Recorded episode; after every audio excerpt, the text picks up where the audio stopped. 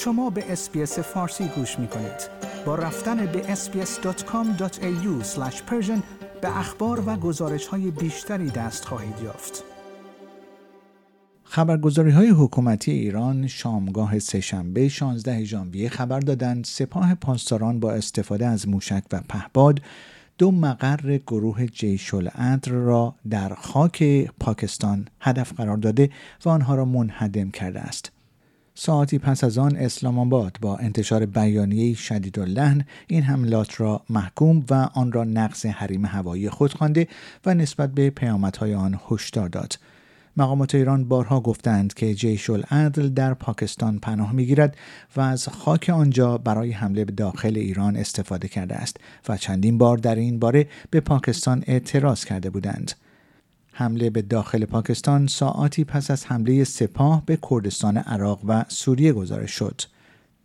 به دنبال یک رشته حملات در دریای سرخ توسط شورشیان حوثی، روز گذشته یک کشتی تجاری دیگر هنگام عبور از یمن مورد اصابت موشک قرار گرفت.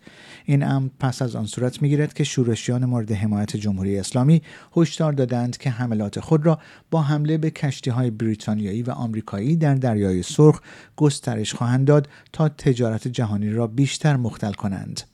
شرکت مدیریت ریسک دریایی امبری روز گذشته در هشداری اعلام کرد بر اساس گزارش‌ها یک کشتی فله‌بر متعلق به یونان با پرچم مالت حین عبور از جنوب دریای سرخ به سمت شمال هدف قرار گرفت و با موشک مورد اصابت قرار گرفت. حملات حوثی‌ها به کشتی‌های منطقه از ماه نوامبر تاکنون شرکت‌ها را تحت تأثیر قرار داده و قدرت‌های بزرگ را نگران کرده است.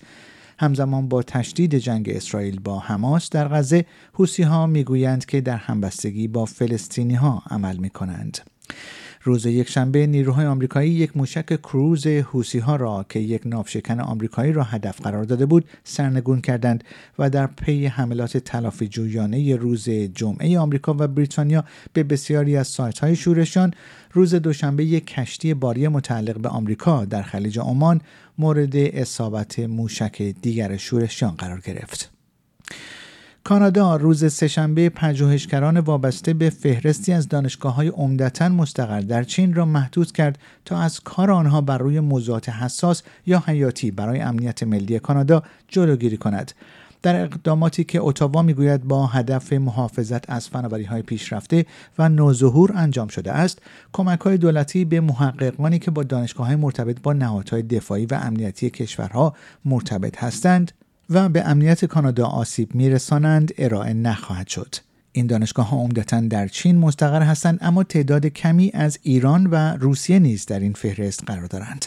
وزرای نوآوری، بهداشت و امنیت عمومی کانادا در بیانیه مشترک گفتند در حالی که تحقیقات به رهبری کانادا بر اساس ماهیت عادی و مشارکتی آن تعریف می شود، باز بودن آن می تواند آن را به هدفی برای نفوذ خارجی تبدیل کند. در سال دو هزار و بیست و دو کانادا یک محقق را به اتهام تلاش برای سرقت اسرار تجاری به نفع چین دستگیر و به جاسوسی متهم کرد. کانادا یکی از اعضای ائتلافی موسوم به Five Eyes یا به عبارت دیگر پنج چشم است که در آن بریتانیا، ایالات متحده، نیوزیلند و استرالیا نیز قرار دارند.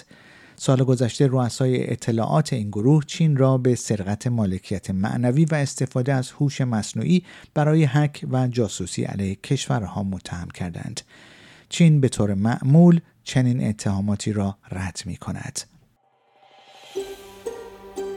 آیا می‌خواهید به مطالب بیشتری مانند این گزارش گوش کنید؟ به ما از طریق اپل پادکست، گوگل پادکست، اسپاتیفای یا هر جای دیگری که پادکست‌های خود را از آن می‌گیرید گوش کنید.